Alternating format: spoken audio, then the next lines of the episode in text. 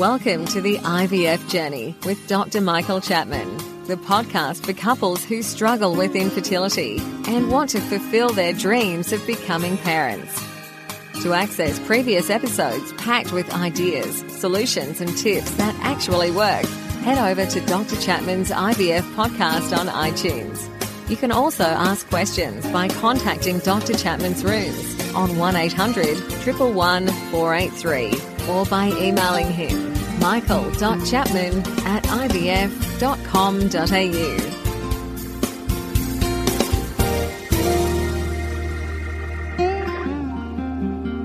Hi, this is Professor Chapman. Recently, we've been doing some Facebook Live sessions where I've been answering questions from the listeners and participants.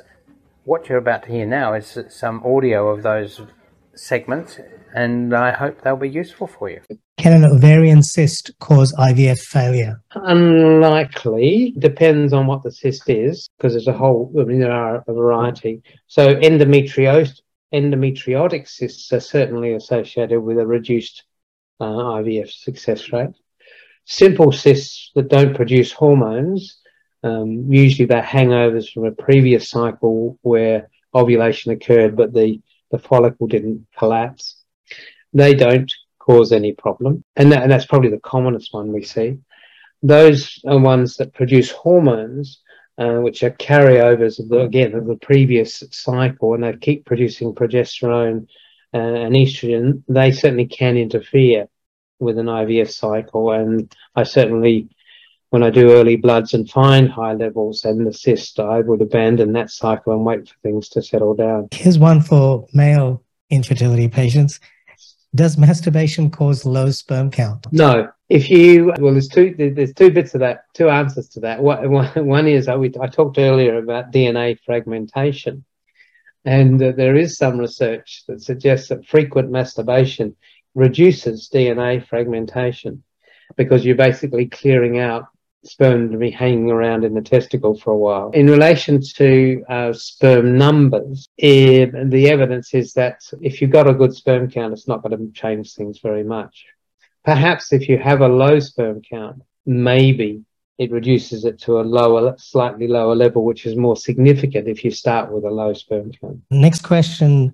I think you've covered this quite a bit, Prof. Uh, the best IVF protocol for low ovarian reserve. All right. Okay. No one knows the answer to that question, and it may, and it may well be that for different women, different regimes do better than others, or probably more likely is that from month to month, the number of eggs that are ready to be stimulated um, varies, so that uh, what if you do one sort of treatment in one cycle, you change the next cycle, and the number of eggs increase. It probably wasn't the change in the in the protocol. It was probably that this month was better than last month in terms of eggs required. But people have tried all sorts of things. The standard regime in Australia at the moment for an, I, an IVF cycle is what's called a short protocol using an antagonist uh, to, to suppress ovulation. In the old days, we used something called a long down regulation, where we used an agonist to suppress ovulation. Some people believe that that agonist protocol is better than an antagonist protocol for low ovarian reserve. There have been studies looking at it. They are inconclusive. There's something called a flare cycle where you start on day one of your period with an agonist in the hope that the stimulation of your of your own FSH as well as the FSH that's been given will improve the numbers of eggs produced at the end of the day. Again, no scientific evidence that it's better than the standard protocols. Adjuvants, what can we add in that might improve the cycle? I've already talked about DHEA, CoQ10. Some people talk about growth hormone, but it's very expensive, and the randomized studies are not conclusive that it makes any difference.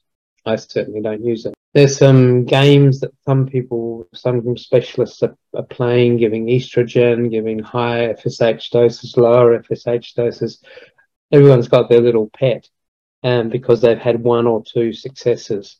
But those successes are almost certainly related to the in, intermenstrual um, variation, the intercycle variation of the number of eggs that are available when you have a low ovarian reserve.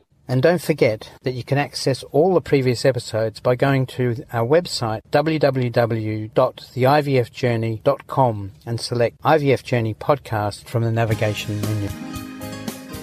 Thank you for listening to the IVF Journey with Dr. Michael Chapman, the podcast which helps couples negotiate their way through the IVF journey, all the way to parenthood.